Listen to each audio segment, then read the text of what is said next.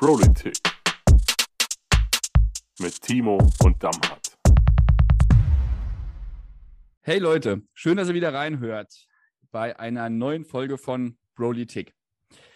Damhardt, wusstest du schon, als erste deutsche Mannschaft besiegte der erste FCS im Jahr 1951 Real Madrid? Nee, das habe ich tatsächlich nicht gewusst, aber apropos erster FCS, hast du das Spiel am äh, Wochenende gesehen? Das ist ja diesmal sogar deutschlandweit beim ARD übertragen worden. Le leider nicht, aber ich habe gehört, es war ziemlich spannend. Ja, also ähm, unentschieden wäre sehr verdient gewesen. Die haben sehr, sehr viel Druck gemacht, gerade zum Schluss hin ähm, haben sie eigentlich nur auf ein Tor gespielt. Das wäre leider äh, sehr traurig äh, darüber, dass es äh, Spiel nicht unentschieden ausgegangen ist, aber wenn die Leistung weiter an den Tag gelegt wird, äh, bin ich mir sicher, dass äh, der erste FCS bis zum Saisonende um den Aufstieg spielen wird. Naja, aber zumindest hast du jetzt die Info, dass der erste FCS Real Madrid als erste deutsche Mannschaft besiegt. Das ist ja auch schon mal was. Das stimmt, das stimmt. Mein äh, Büronachbar im Betriebsratsbüro, der ist äh, großer Anhänger vom ersten FCS, der erzählt mir immer, wie er live vor Ort war, als der erste FCS gegen Bayern gewonnen hat. Also das muss auch noch so eine große Nummer gewesen sein. Ja, Dann, ich war vor, vor zwei Jahren bei dem Spiel gegen Düsseldorf. Das war auch brutal. Das war auch richtig krass im Elfmeterschießen. Das war übel. Aber apropos Fußball. Ähm, jetzt weiß ich ja, dass dein Herz äh, nicht nur als Saarländer für der erste FCS schlägt, sondern auch für Werder Bremen. Und wie ist es so in ja, letzter ist, Zeit? War, war, klar, dass da. Also deshalb ähm, dachte ich eigentlich, dass wir Freunde wären.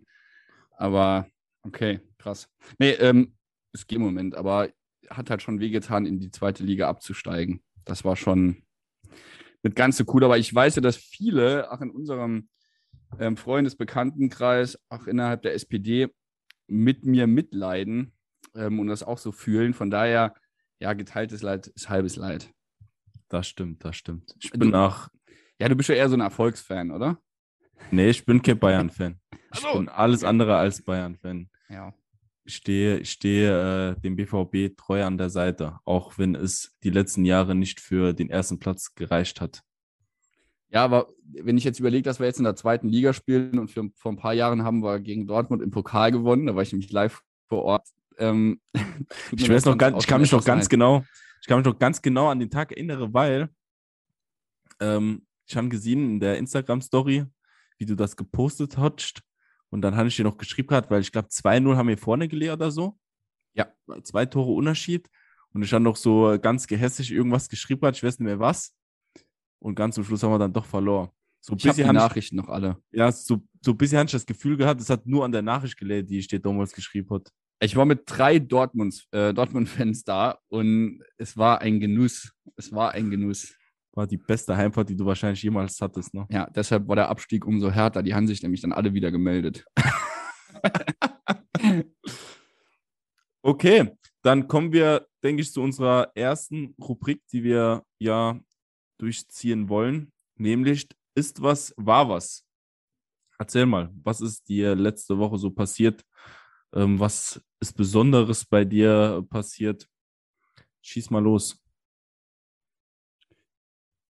Ja, es gab, gab einiges, ähm, aber ich sag mal, das Highlight, das hat uns ja beide begleitet diese Woche. Das war ja das äh, Praktikum auch im Saarländischen Landtag. Das hatten wir das letzte Jahr letzte Mal ja schon angekündigt und das hatten wir jetzt diese Woche. Und das war so für mich echt eine, eine coole Erfahrung, weil man da mal ziemlich viele organisatorische Dinge auch nochmal gehört hat, man hat viel gesehen und äh, viel erlebt. Und ansonsten ja, der normale Wahnsinn eigentlich. Ähm, immer noch Wahlkampf, jede Woche ziemlich viele Termine abends nochmal, wo man nochmal das Ganze plant, immer nochmal Abgleich mit der aktuellen Corona-Lage. Das macht es natürlich nicht einfacher, aber viele Genossinnen und Genossen haben echt Bock auf den Wahlkampf und Lust. Wir hatten noch die Kita-Aktion. Ähm, das war auch, glaube ich, eine gute Sache, weil man den ja, Leuten auch nochmal klar machen konnte, dass wir da jetzt schon die Kita-Beiträge äh, Beiträge reduziert haben und jetzt auch nochmal dabei sind und unser Ziel, unsere Vision auch nochmal umsetzen wollen, dass Bildung halt komplett kostenfrei ist, kostenlos. Und ja, das waren so einige Termine, um die man auch zu nennen. Und bei dir? Ja, wir hatten ja zusammen das Praktikum. Ähm, an der Stelle ähm, vielen, vielen Dank an Jens. Ich denke, dass ich kann das aus unserer beiden Blickwinkel sagen. Die Jens hat sich dort wirklich top um uns gekümmert, hat das äh, super vorbereitet und hat äh, sehr viel Zeit ähm, in unser Praktikum gesteckt. Also vielen Dank an der Stelle an die Jens. Und an, und an Kevin. Also der Und an auch, Kevin. Also Und die waren Kevin. wirklich alle, alle super vorbereitet und dann konnte man nochmal viele Sachen auch mitholen. Ja, absolut. Ähm, ansonsten habe ich einen neuen Ausdruck gelernt. Nämlich Guilty Pleasure. Ich hoffe, ich spreche es richtig aus. Weißt du, was das ist? Ich denke, du erklärst mir es jetzt bestimmt. Ich versuche es zumindest. Also Guilty Pleasure ist ähm, so ein Vergnügen, wie zum Beispiel ein Film oder ähm, ein bestimmtes Essen, bei dem man weiß, dass es eigentlich schlecht ist, aber man genießt es trotzdem richtig. Also ein ganz klassisches Beispiel wäre zum Beispiel äh, Dschungelcamp oder irgendwas mega Ungesundes. Das ist Guilty Pleasure, so habe ich es zumindest erklärt bekommen. Aber ich bin beruhigt, dass du es auch noch nicht kanntest. Dann fühle ich mich nicht so sehr wie ein Boomer. Also der Begriff würde auf jeden Fall mein ganzes Leben jetzt komplett verändern. Also, Aber was, was wäre denn dein Guilty Pleasure? Was wären so das Ding, wo du sagst, das mache ich zwar, aber eigentlich bin ich nicht besonders stolz drauf? Gern auch was Essensmäßiges oder irgendwas Besonderes, was du dir angesehen hast, wo du sagst, oh, also ich habe am Freitag einen Kebab gegessen, einen Döner.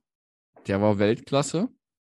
Aber die hatten dann einen Salat dabei und da waren, glaube ich, irgendwie 8,5 Knoblauchzehen drin. okay, Das war sowas, ja. Okay. Und bei dir? Ähm, irgendwie hast du das Wort ja auch gelernt. Ja, eine Freundin hat mir, hat mir das erklärt. Die hat gesagt, äh, die hätte da so ein Guilty Pleasure, aber ähm, mein, Ja, Guilty, was, ja, genau. Was war denn deins? mein Ich dachte, du Guilty wolltest Pleasure- ablenken. Nee, nee, nee, alles gut. Ähm, ich muss nur überlegen, was ist denn mein Guilty Pleasure? Ich glaube, ja, kam, also ich weiß nicht, ob das in die Rubrik zählt. Ich habe das Wort ja erst neu kennengelernt, aber ich glaube, mein Guilty Pleasure sind Autos. Ich liebe wirklich Autos. Auch Autos, die, die vielleicht nicht so nützlich sind und äh, nicht zwingend äh, das Beste für die Umwelt, aber es wäre gelogen, wenn ich sagen würde, dass ich ihn nicht trotzdem liebe. Ich habe zwar selbst keins, so, aber ich finde so, so zum Beispiel ein Porsche, der ist einfach schön anzusehen. Es würde auch total gut zu dir passen. So ein Porsche. Ja, klar, klar. Äh, Maserati, kurze, alles kurze, in der Rubrik. kurze Story am Rande. Ähm, Timo hat mal ähm, einer, einer Bekannten von uns erzählt, dass ich voll der Autoposer wäre. Ähm, ich, weiß, ich weiß bis heute noch nicht wieso, weil ich fahre ein Auto, das 1500 Euro gekostet hat und äh, schon über 200.000 Kilometer gefahren ist. Also keine Ahnung, wie er darauf kommt. Deshalb äh, falle ich wahrscheinlich auch in die gleiche Rubrik, wenn er sagt, Maserati, sowas wird zu mir passen. Aber ja, mein Guilty Pleasure ist, dass ich ähm, Autos sehr schön finde. Also auch alles, was ähm, in die BMW-Richtung geht, so ganz klassisch, äh, um die Klischees zu bedienen. Ähm, ein E46, also ein Dreier BMW, der äh, alte Fenster E90. runter, Arm raus. Ja, klar, natürlich. Musik auf voller Fußgängerzone. Lautstärke. Genau. Im Schritttempo fahren. ja, und dann hast damit du, möglichst warum, warum alles fragst du mich dann, warum du ein Autoposer bist? Mache ich gar nicht. Das ist so ein Dummschwätzer. ja, ich äh, höre immer andere Sachen. Aber ist ja egal. Klar, natürlich. Natürlich. Ich fahre mit meinem 1500 Euro Auto in der Fußgängerzone vor. Man kennt mich. So ist es. Naja. Ja, und äh, jetzt hatten wir ja das Praktikum im Landtag. Jetzt hatten wir das letzte Mal auch schon beantwortet, wieso wir überhaupt in der SPD mitmachen. Und jetzt mal die Frage konkret an dich: Warum kandidierst du denn jetzt überhaupt für den Landtag? Also ich glaube, die Motivation ist bei uns beiden ziemlich ähnlich, weil wir beide ähm, aus dem Gewerkschaftsbereich und Arbeitnehmerbereich kommen. Und ähm, ich kandidiere für den Landtag als einer der Hauptgründe, ähm, damit zukünftig äh, auch weiterhin eine starke Stimme für die abhängig Beschäftigten, mal unabhängig davon, ob sie von der Industrie, äh, vom äh, Kleinunternehmen oder von wo auch immer kommen, alle abhängig Beschäftigten eine starke Stimme im Landtag haben. Und ähm, weiter deren Interessen vertreten werden. Das ist eins der Hauptmotivationen, natürlich neben dem Thema, das äh, mir beson besonders wichtig ist. Da bin ich, glaube ich, auch schon mal drauf eingegangen, nämlich Chancengerechtigkeit. Aber soll ja jetzt nicht ein halbstündiger Monolog werden. Warum kandidierst du denn für den Landtag? Ja, aber du hast ja schon gesagt, das ist ähnlich der Beweggrund. Also ich will es auch ähm, ja vorwiegend deshalb machen, um die Bedingungen für Arbeitnehmerinnen und Arbeitnehmer, aber auch junge Menschen, Auszubildenden zu verbessern, mich dafür einzusetzen, dass es auch in Zukunft noch viele Jobs gibt, die auch gut bezahlt sind, um Gewerkschaften, Betriebsräte, Personalräte zu stärken und allgemein auch, also alles eigentlich, was du auch angesprochen hast, ähm, das ist auf jeden Fall so das Ziel und ich denke, das kann man auch landespolitisch vor Ort machen. Ähm, man ist nicht so weit weg. Man ähm, kann mit vielen Menschen noch über Probleme vor Ort reden und ist einfach auch näher dran. Und ich hoffe auch, dass man viele kommunalpolitische Projekte auch angehen kann. Ich denke, das ist auch nochmal unfassbar wichtig, mit den Genossinnen und Genossen dort in die Diskussion einzusteigen. Ja, und dass wir einfach hier eine gute, stabile Wirtschaft auch haben, dass die Unternehmen sich hier weiterentwickeln. Äh, ja, und dass wir für die Zukunft hier gut aufgestellt sind. Da könnte man jetzt noch 100 andere Sachen machen, aber dann, dann würde ich den Monolog machen, vor dem du jetzt eben schon gewarnt hast. Yes, sehr geil. Ja, und dann schauen wir mal, wie das dann alles funktioniert. Und ich bin mir ziemlich sicher, dass da noch äh, ganz, ganz, ganz viele Dinge noch, noch dazukommen. Aber ich sage mal, das ist schon so, dass wir ja auch gemerkt haben, dass durch die Gewerkschaftsarbeit und Betriebsratsarbeit man schon die Möglichkeit hat, viel zu verändern im Betrieb. Und dass wir jetzt auch im Landtag die Chance ergreifen wollen, die Dinge auch politisch nochmal zu verändern. Denn ganz oft kommt man da auch als, Betrie äh, als Betriebsrat oder Personalrat und Gewerkschafter an seine Grenzen. Und da ist irgendwann die Politik in der Verantwortung. Und diese Verantwortung wollen wir uns ja nicht entziehen, sondern uns diese Verantwortung auch stellen. Und das ist auch, glaube ich, die Erwartung von vielen Kolleginnen und Kollegen aus den Betrieben, dass wenn Gewerkschafter auch im Landtag sitzen, dass dann eben auch Politik für ja, abhängig Beschäftigte gemacht wird. Absolut. Und ich bin sehr zuversichtlich, dass wir das auch äh, machen werden. Dann würde ich sagen, kommen wir zu einer Rubrik, die wir seit dem letzten Mal eingeführt haben, nämlich der Bro der Woche. Genau. Wer ist denn für dich der Bro der Woche? Ja, für, für mich ist es ähm, Hubertus Heil. Er hat jetzt ja bekannt gegeben, dass der Mindestlohn kommt. Ab Oktober, wenn ich das richtig in Erinnerung habe.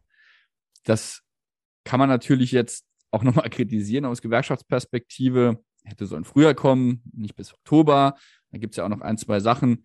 Ich denke, da kannst du auch nochmal was dazu sagen, mit denen wir uns nicht ganz so zufrieden geben. Aber grundsätzlich ist der Mindestlohn halt schon eine super Sache. Und ich bin ähm, Hubertus da auch dankbar, dass er sich da vehement immer durchgesetzt hat, auch im Dialog mit Gewerkschaften, damit das eben kommt, gerade dort, wo wir keine Tarifbindung haben ähm, ist das auch nochmal die Möglichkeit, dort den Menschen direkt zu helfen durch dieses politische Handeln. Und das ist, denke ich, für viele Menschen ein, ein guter, ein wichtiger Sprung, auch nochmal ihr Leben gut organisieren zu können. Und deshalb der Pro der Woche.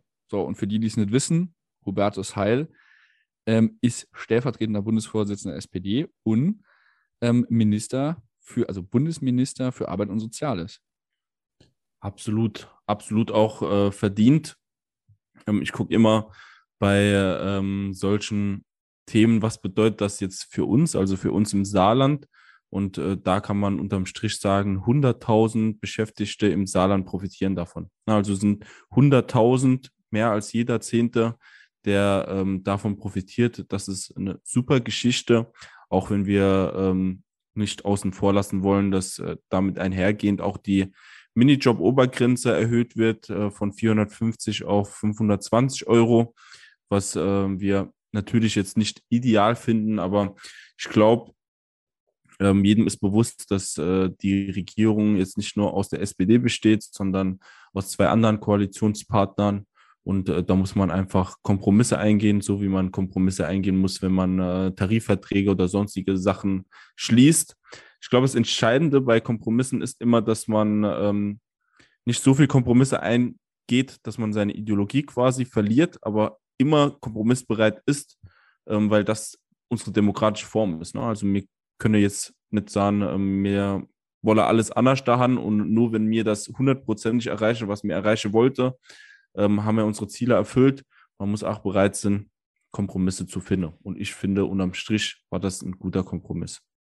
Ja, es ist vollkommen richtig. Also, das ist, äh, das sind halt die Abstriche, die wir jetzt machen. Aber ich glaube, das ist auch wichtig, dass die Menschen auch nochmal da verstehen, wie Politik funktioniert. Also, es ist halt eben nicht so, dass, wenn wir jetzt in der Regierung sind auf Bundesebene, dass wir alle Ziele einfach umsetzen können, sondern sag mal, das Wahlprogramm, das man dann auch vorstellt, sind die Inhalte, die man als SPD umsetzen, durchsetzen möchte. Und dann gibt es natürlich auch noch Wahlprogramme der anderen Parteien und da auch nochmal einen Konsens zu finden. So funktioniert dann am Ende auch Demokratie, der demokratische Prozess über den Koalitionsvertrag.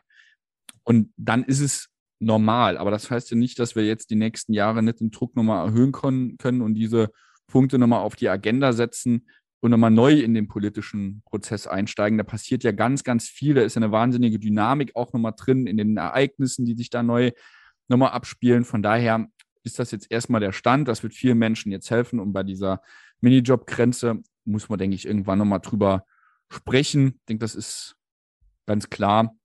Aber nichtsdestotrotz, ich hatte Hubertus im letzten Jahr ähm, auch auf einer Veranstaltung hier im Saarland. Damals, du warst mit dabei. Also ich finde schon, dass das jemand ist, der ähm, gerade in den letzten Jahren ganz viel auch für, für Betriebsräte macht. Er ist viel im, im Thema Qualifizierung unterwegs mit dem Qualifizierungschancengesetz, ähm, setzt sich für gute Arbeit auch ein, indem er auch viel mit Betriebsräten und Gewerkschafter spricht. Von daher glaube ich, hat er sich auf jeden Fall den Titel dieser Woche als Bro der Woche dann verdient. Aber Absolut. den Titel kann man ja auch nochmal entziehen. Deshalb warten wir mal ab, was er in den nächsten Jahren noch so macht. Aber ja, ich bin da ganz optimistisch. Ich auch. Ja, es war auch eine sehr gute Veranstaltung. Ich glaube, man kann auch ruhig erwähnen, dass äh, die Veranstaltung von dir organisiert war. Ähm, war eine richtig, richtig gute Aktion. Die Statements, die äh, dort getroffen wurden und ähm, das Treffen in dem Kreis war, glaube ich, auch sehr, sehr äh, mehrwertstiftend.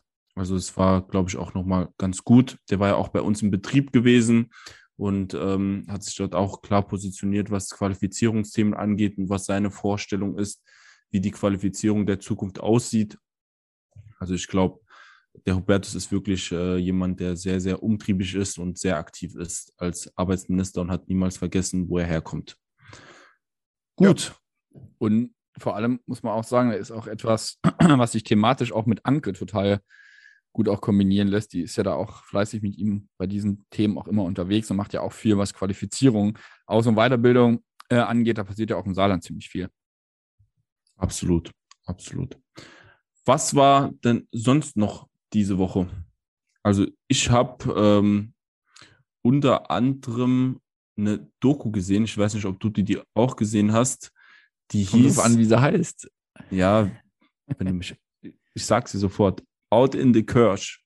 Wird das so ausgesprochen? Ah, das war, glaube ich, nicht die Doku. Ich glaube, die Doku hieß nochmal anders. Äh, ich weiß, du meinst, wir hatten da, glaube ich, am Rande schon mal drüber gesprochen. Ich glaube, die Initiative Out in Church. Out in, was? Ja, Out in Church. Ist nicht schlimm, alles gut. Mein, mein Sprachfehler kickt manchmal rein, sorry. Ja, aber die Doku ähm, hatte ich mir, also ich hatte sie angeschaut, aber ja, nur so am Rande leider. Aber ich habe jetzt von vielen die Rückmeldung bekommen, dass das echt ähm, eine super Doku war und nochmal, nochmal einiges gezeigt hat, was da so passiert. Kannst du nochmal erklären, ähm, was das für eine Initiative ist damals? Ähm, ja, ich versuche mal, ich versuche es mal ganz kurz zusammenzufassen. Es äh, ist eine Initiative von Beschäftigten ähm, innerhalb äh, der Kirche quasi, also all diejenigen, die quasi von Kirchenverbände ähm, beschäftigt sind. Und es sind über 100 Menschen, die sich quasi geoutet haben. Mhm. Dazu muss man wissen, dass äh, das normale Arbeitsrecht für Beschäftigte der Kirche nicht gilt. Die sind quasi außen vor. Für die mhm. gilt äh, bestimmtes Kirchenrecht und, und das muss man sich mal vorstellen, die können gekündigt werden, wenn sie sich outen. Wenn sie quasi sagen, sie ähm, passen nicht in das veraltete, aus meiner Sicht, Rollenbild ähm, und sind zum Beispiel homosexuell oder ähm, irgendwas, irgendwas anderes. Mhm. Und das halte ich für maximal problematisch und fand deshalb ähm, die Initiative auch sehr wichtig und ähm, sehr gut, dass das gemacht wurde. Und vor allem verdammt mutig. Ja, auf jeden Fall. Also das, was die Leute da erzählt haben, war schon, schon echt heftig. Und ich finde es auch immer noch, also es war mir früher nie so wirklich bewusst, dass es da nochmal ein separates Kirchenrecht gibt und man dort eben nicht quasi wie im normalen Arbeitsrecht behandelt wird, sondern dass es dann nochmal besondere Regelungen gibt, ist für mich eigentlich was, was, was abgeschafft gehört. Also das kann eigentlich nicht sein, dass man dann noch so eine Parallel, ähm, Parallelgesetze aufbaut und die Menschen da nicht alle nach dem gleichen Arbeitsrecht irgendwie behandelt werden. Das finde ich schon, schon krass. So, aber umso besser, dass Menschen auch offen drüber reden ähm, und da auch nochmal zeigen, was da so passiert, weil vielen Menschen das überhaupt gar nicht bewusst ist. Und so kann man da schon auch einige nochmal motivieren, sich auch, auch zu outen. Ich hoffe jetzt auch mal, ich bin mal gespannt, was da noch für eine Resonanz aus der Kirche selbst kommt. Ja, hat man ja bei vielen anderen Dingen gesehen, dass das manchmal ein bisschen Zeit halt auch braucht, bis die da ja rauskommen und bis sich da was verändert. Aber auch die, die kirchlichen ähm, die da gesprochen haben, fand ich auch äh, bemerkenswert, die gesagt haben, wir brauchen eine modernere Kirche, wir müssen da Sachen nochmal verändern, anpassen. Das ist äh, nimmer die Kirche von, von früher und wir brauchen da neue Leitplanken, die wir einziehen müssen. Das ist eine total spannende Debatte. Und äh, ich hoffe mal, dass da irgendwann auch so ein bisschen moder, modernes, äh, modernes Kirchenbild auch entsteht und man dann nicht mehr auf dem alten quasi beharrt. Absolut. Und man sollte das auch alles zumindest das mein Gefühl, nicht alles fehlinterpretieren. Ne? Also wenn wir jetzt sagen, äh, und dazu stehen wir ja beide, dass ähm, wir wollen, dass das Arbeitsrecht für alle gleichermaßen gilt, dann heißt das nicht, dass wir die Kirche im Gesamten irgendwie hinterfragen, sondern die Kirche trägt viel für unsere Gesellschaft bei und hat eine riesengroße Rolle und macht vieles, das sehr, sehr gut ist. Aber nichtsdestotrotz ähm, gibt es Sachen, die zu kritisieren sind und die gehören dann auch kritisiert. Und ähm, abschließend können wir, glaube ich, nur sagen, guckt euch die Petition an auf äh, chance.org und ähm, unterschreibt die, unterstützt das. Genau. Ähm, vielleicht nochmal ein bisschen was aus der, aus der Kindheit. Halbjahreszeugnisse, äh, die gab es. War immer so eine, so, eine, so eine Phase oder immer ein Tag, vor dem ich oft Angst hatte. Ähm, aber jetzt Gott sei Dank ja kein Halbjahreszeugnis mehr bekomme.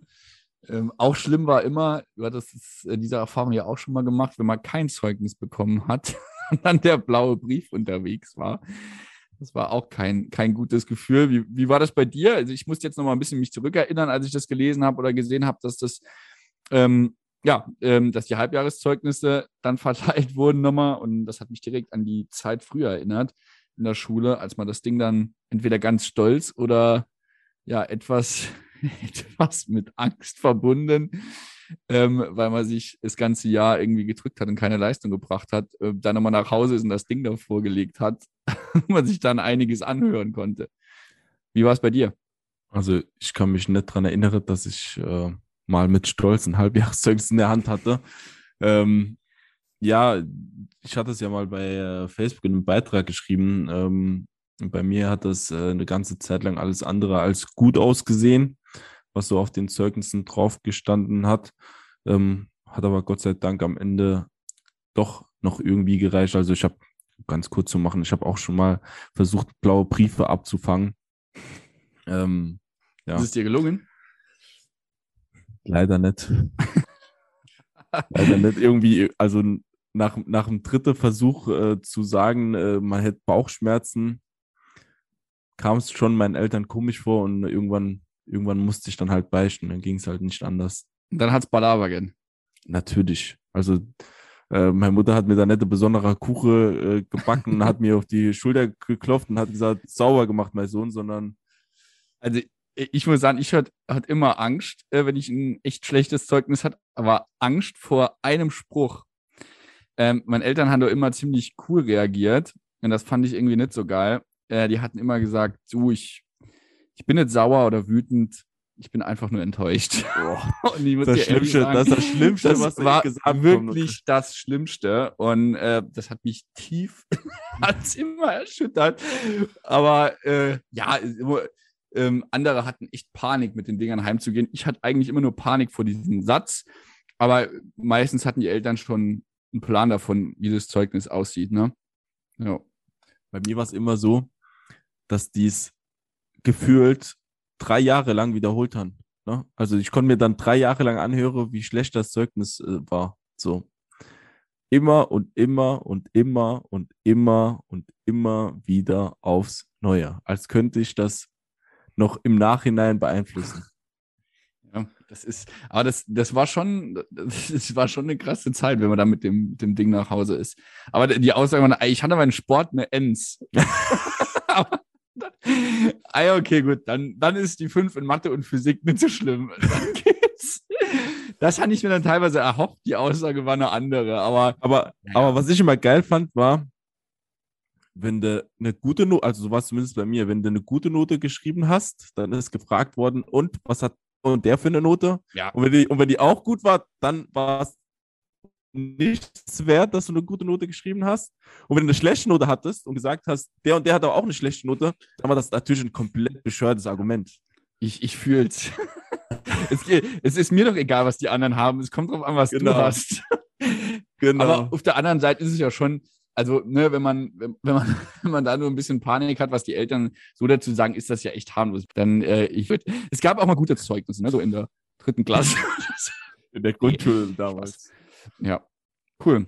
Okay. Sehr gut. So war das. Von dem einen Thema direkt zum nächsten. Ähm, man hat ja in der letzten Zeit äh, des Öfteren, ähm, ob jetzt online oder direkt in der Zeitung, äh, vieles von Ford lesen können. Äh, meistens Schlagzeilen, die jetzt nicht unbedingt äh, dazu motivieren, ähm, Freudestrahlen zu tanzen, aber da Ford eher ähm, so in deine Richtung geht, also jetzt nicht weit weg ist von dir, ähm, was, um was, um was geht es denn da aktuell? Was ist denn da aktuell der Stand? Ja, das ist ein total wichtiges Thema hier, hier im Landkreis, aber auch für das gesamte Saarland, weil es jetzt um ja nicht, nicht weniger geht als quasi die Zukunft vom, von dem gesamten Saarland und auch von dem Landkreis, weil eben äh, aktuell 5000 Beschäftigte bei Ford arbeiten, nochmal 2000 in dem Supplier Park rund um Ford herum. Und jetzt im Moment nicht klar ist, wie es weitergeht. Und ähm, da geht es ja immer auch im Vorfeld um Standortvereinbarungen. Das ist ja, du kennst das ja auch äh, aus deinem Bereich. dass man dort ähm, überlegt, wie geht es weiter perspektivisch. Da verhandelt und kämpft der Betriebsrat immer dafür, dass dort auch nochmal ein neues Produkt, ein neues Modell in der Regel dann auch anläuft. Ähm, und wenn ein Modell eben ausläuft, geht es halt darum, auch nochmal Neues zu bekommen. Und das ist im Moment gerade die große Frage. Parallel dazu ähm, wird Valencia quasi in so einem Standortwettbewerb mit ähm, Forza Lui ähm, treten. Und da muss halt eben jeder Standort auch nochmal dann eben ja verhandeln, was äh, die Vor- und Nachteile aufzeigen, etc. Und dann wird am Ende entschieden, was hier im, im Saarland passiert. Und da kämpfen jetzt die Betriebsräte und die Gewerkschaft logischerweise auch. Und ich denke auch die Politik ist da im Saarland dahinter, dass wir da ja gut abschneiden und am Ende hier nochmal das Beste rausholen fürs, fürs Land, für Fort Saloué. Aber das ist natürlich ein Thema, das sich immer sehr, sehr lange zieht. Und die Menschen, die dort arbeiten, haben eine ganz, ganz große Ungewissheit. Das betrifft aber nicht nur die Menschen, die bei Ford arbeiten, sondern auch in dem Supplier Park, der dann natürlich auch nochmal ganz entscheidend davon abhängt, wie sich diese Entscheidung auch bei Ford dann am Ende, also wie die getroffen wird. Und dann natürlich auch der, der gesamte Landkreis und das Land. Das äh, sind ja sind ja keine fünf Arbeitsplätze, sondern bei 7000 Arbeitsplätzen mit dem Supplier Park da geht es um was und was macht man mit diesen Menschen. Und ähm, für diese Menschen braucht man jetzt eine gute Zukunft und dafür kämpfen die Betriebsräte und, und die IG Metall. Und ich hoffe auch, dass das äh, in irgendeiner Form gelingt, weil sonst haben wir echt Problem.